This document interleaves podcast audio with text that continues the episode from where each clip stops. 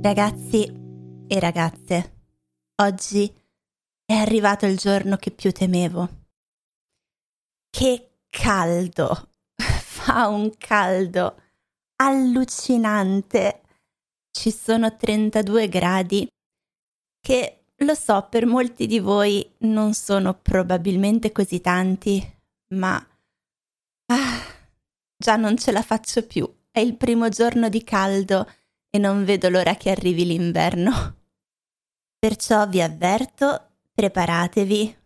Non ho idea di come uscirà la puntata oggi, anche perché sono chiusa nella stanza e non posso tenere la finestra aperta, perché ci sarebbe troppo rumore. Non posso nemmeno tenere acceso il ventilatore, perché anche quello fa troppo rumore cercherò di affrettarmi, cercherò di fare questa puntata in tempi velocissimi. Considerate che di solito impiego circa un'ora, un'ora e mezza per registrare una puntata. E allora magari vi domandate perché la puntata dura 20 minuti, mezz'ora? Perché chiacchiero tanto e poi quando riascolto e faccio l'editing taglio tante cose che dico. E forse mi chiedete, perché tagli? Perché non ci lasci una puntata di un'ora, un'ora e mezza, che so che a qualcuno può anche fare piacere. Il motivo è che poi devo fare la trascrizione e tradurre un sacco di parole difficili in inglese. E pubblicando una puntata ogni settimana diventerebbe veramente impossibile. A proposito, se vi state chiedendo Mm, Elisa, dove trovo la trascrizione di questo podcast?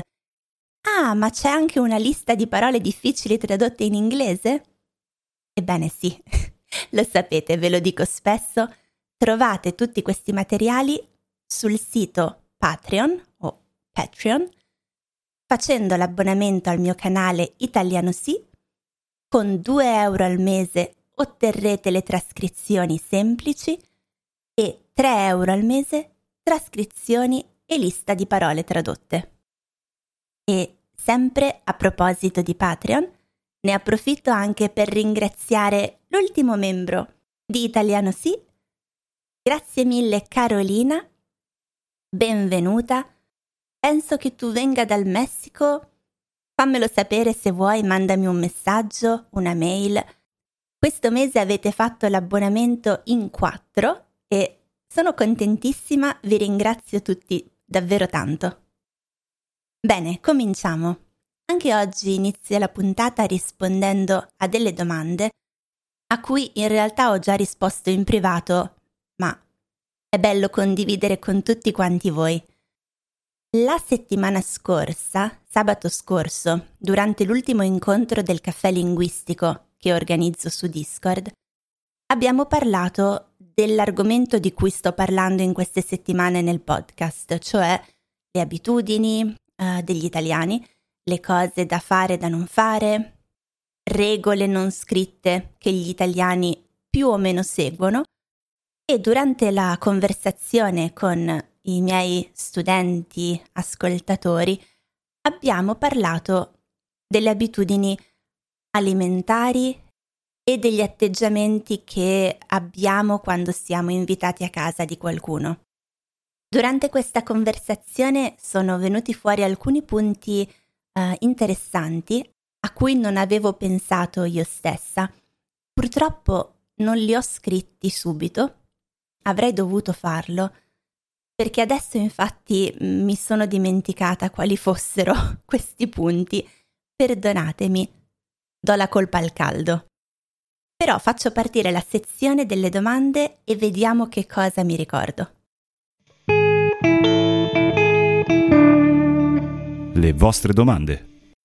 Dunque, come dicevo, durante l'ultimo incontro del caffè linguistico, Benita mi ha chiesto riguardo al mangiare a cena insieme con amici in Italia se effettivamente sia molto comune invitare le persone a cena o se sia più comune uscire tutti quanti insieme e andare a prendere per esempio un aperitivo.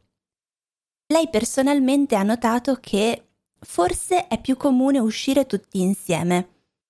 E ha notato in particolare questa cosa perché nella sua cultura invece tedesca è più normale invitare a casa. Allora, a questo non avevo pensato, anche perché la mia esperienza personale è un po' particolare, perché io non vivo in Italia da otto anni e quando vivevo ancora in Italia ero ancora una studentessa universitaria e quindi lo stile di vita è molto diverso rispetto a uh, una famiglia, naturalmente.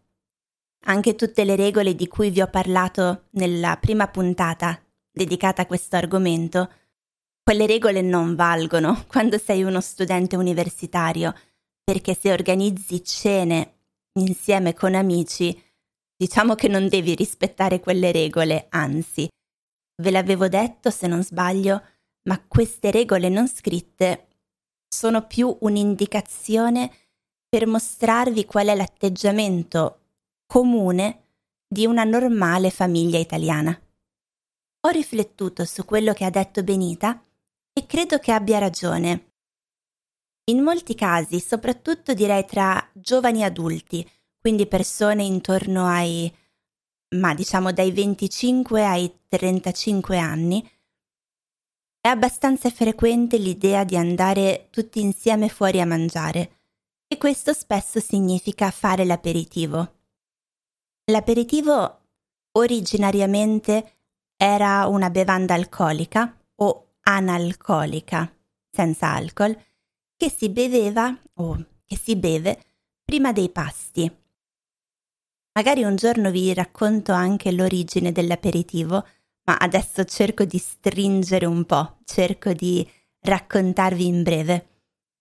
L'aperitivo è questa bevanda che si beve prima dei pasti per stimolare l'appetito, a volte accompagnato da degli stuzzichini, cioè delle piccole porzioni di cibo.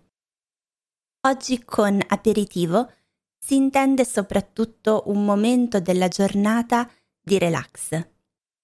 L'aperitivo non si fa solo per bere qualcosa, ma per passare del tempo insieme ad altre persone. Si fa prima di cena, quindi di solito intorno alle 6 del pomeriggio e oltre a bere si mangia anche. Inizialmente l'aperitivo aveva soltanto dei piccoli stuzzichini che potevano essere patatine, olive, noccioline, ma poi si è creata sempre di più l'abitudine di avere un vero e proprio buffet molto abbondante, per cui con 15 euro oltre a prendere una bevanda, puoi anche mangiare veramente tanto. Infatti, l'aperitivo in molti casi sostituisce la cena.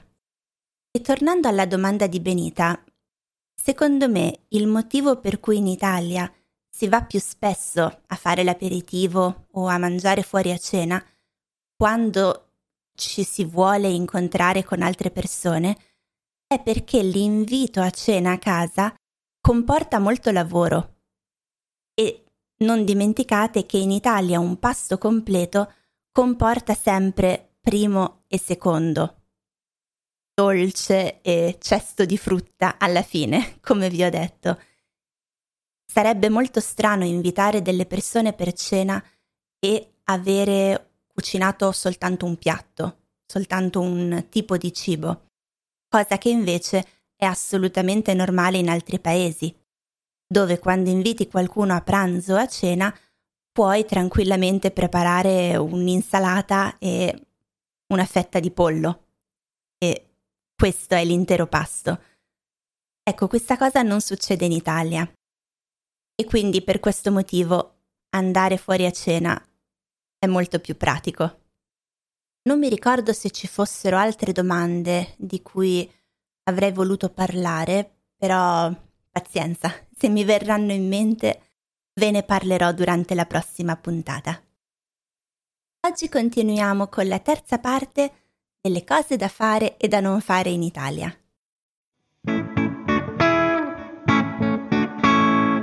L'argomento della puntata. Parlando di aperitivo, mi è venuto in mente che in Italia manca una tradizione che è molto comune invece in tanti altri paesi, cioè la tradizione del brunch.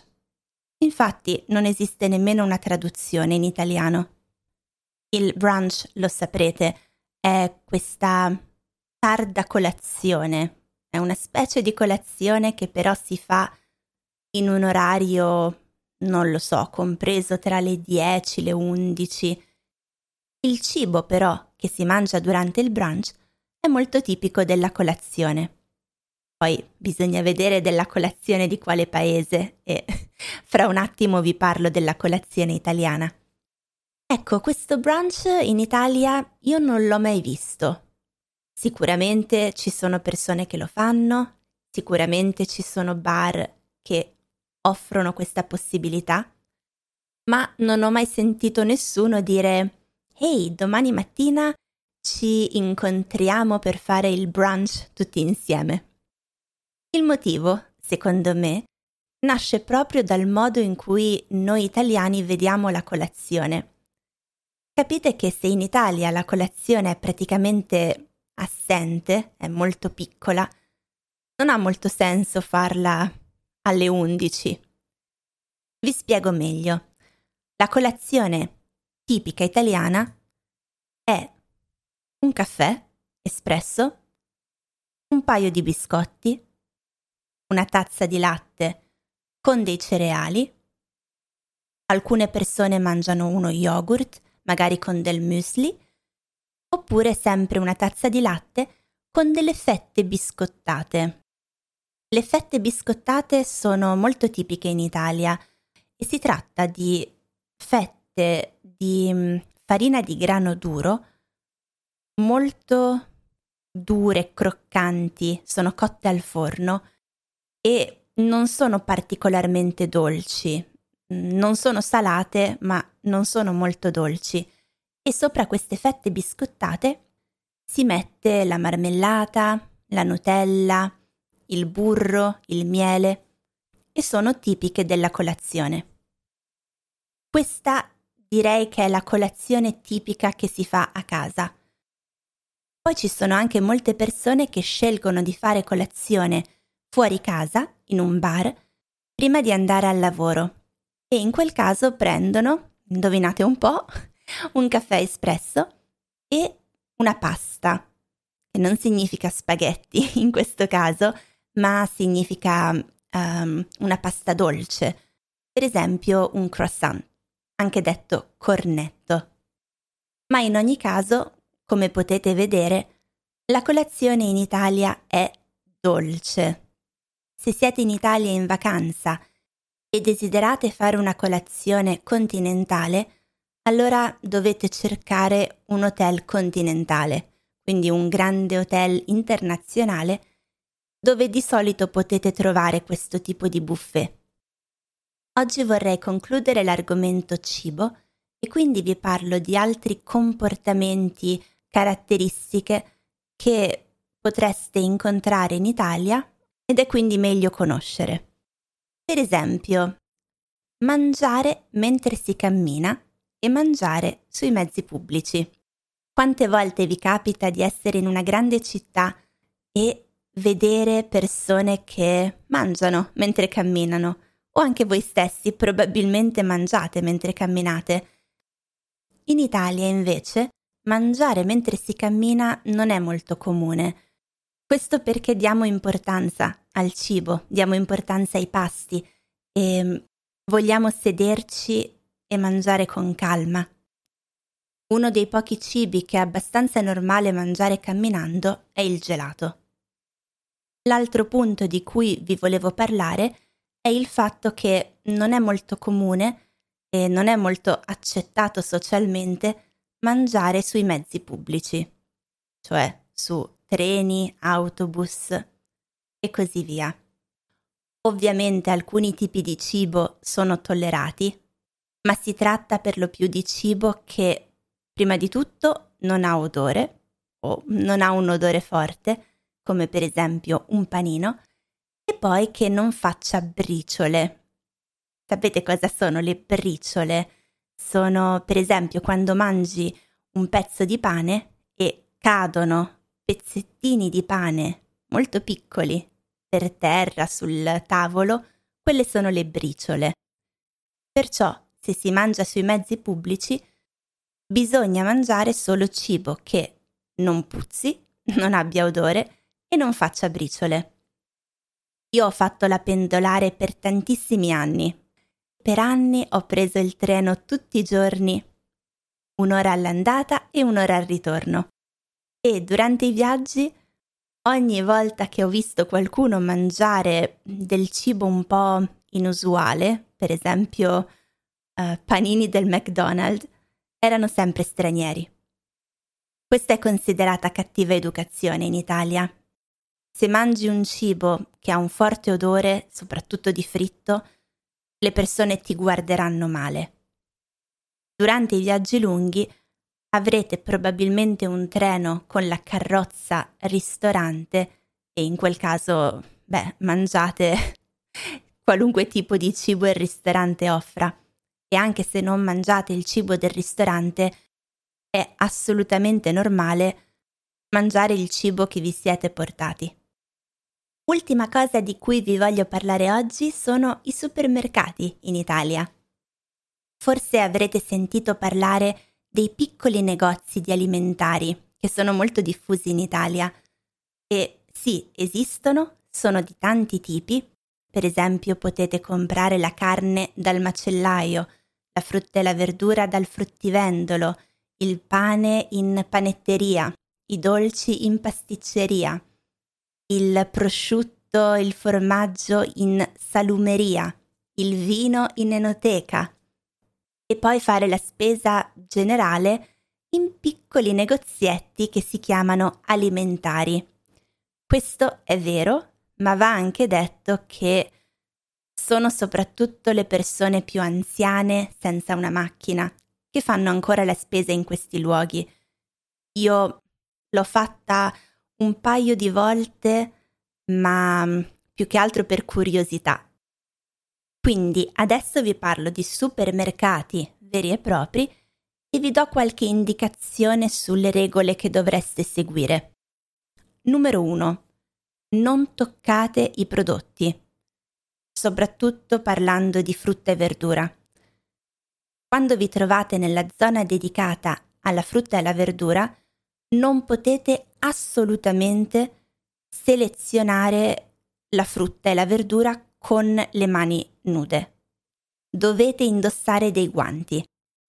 Infatti troverete in varie postazioni delle buste di plastica dove potete poi mettere dentro la frutta e dei guanti.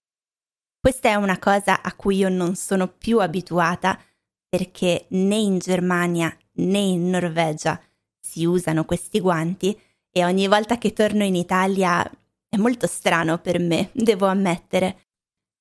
Tra l'altro, scusate, vi voglio raccontare un aneddoto molto breve che mi è successo ieri in un supermercato tedesco. C'era un bambino che avrà avuto circa 20 mesi, insomma meno di due anni, e il papà era distratto, stava guardando il frigorifero e questo bambino ha iniziato a prendere dei cavoli messi in una cassa, erano grandi quasi quanto lui, e ha preso questi cavoli e li ha messi per terra sul pavimento e poi ha iniziato a giocare a bowling praticamente con i cavoli e credo che ne abbia messi almeno tre o quattro sul pavimento prima che il padre si rendesse conto. Ecco, quindi se comprate la verdura e non la lavate, pensate a questo aneddoto e magari cambierete idea. Torniamo al supermercato in Italia. Sempre per quanto riguarda la frutta e la verdura, dopo averla presa con i vostri guanti di plastica, averla messa in una busta di plastica, dovrete pesarla. Perché in Italia non viene pesata alla cassa, ma dovete farlo voi. Quindi andate dove c'è una macchina con tanti numeri, mettete il sacchetto sopra la bilancia, selezionate il numero che corrisponde alle vostre zucchine, per esempio, uscirà uno scontrino con un codice a barre che dovete appiccicare, attaccare alla busta di plastica. Il numero della frutta e della verdura lo trovate sopra ogni cassa di frutta e verdura. Terza cosa da tenere in considerazione, le buste di plastica sono vietate da tanti anni ormai e quindi è buona abitudine portare da casa la vostra busta della spesa. Sempre parlando di buste della spesa, sappiate che in Italia dovrete voi mettere la vostra spesa all'interno delle buste.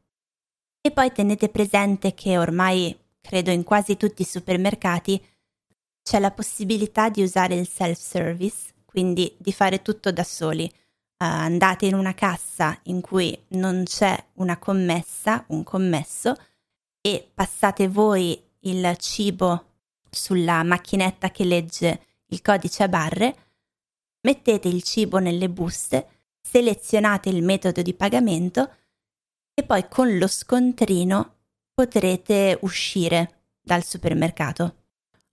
Un'altra cosa tipica quando siete in un supermercato è che spesso il formaggio, la carne, il prosciutto um, li puoi sì comprare nei normali scaffali del frigorifero, ma molto spesso le persone scelgono di andare in un reparto apposta, che è tipo un macellaio, ma che si trova all'interno del supermercato, e qui dovete parlare con una persona e dire quello che volete. Quindi potete chiedere per esempio un chilo di carne, mezzo chilo di pesce, un etto che sono 100 grammi, un etto di prosciutto crudo, 150 grammi di ricotta e così via. Credo che l'argomento supermercati possa essere un argomento a parte, anche perché adesso sto andando un po' fuori tema, non ha molto più a che fare con le abitudini degli italiani. Per oggi questo è tutto. Se non avete altre domande a proposito del cibo, nella prossima puntata vi parlerò di altre abitudini degli italiani. Ora vado ad accendere il ventilatore al massimo, vado a farmi una doccia e poi mi mangerò un bel ghiacciolo alla menta. Se invece a voi piace questo tempo e questa temperatura, vi auguro di godervi queste belle giornate di sole. Grazie per avermi ascoltata fino alla fine e ci sentiamo presto.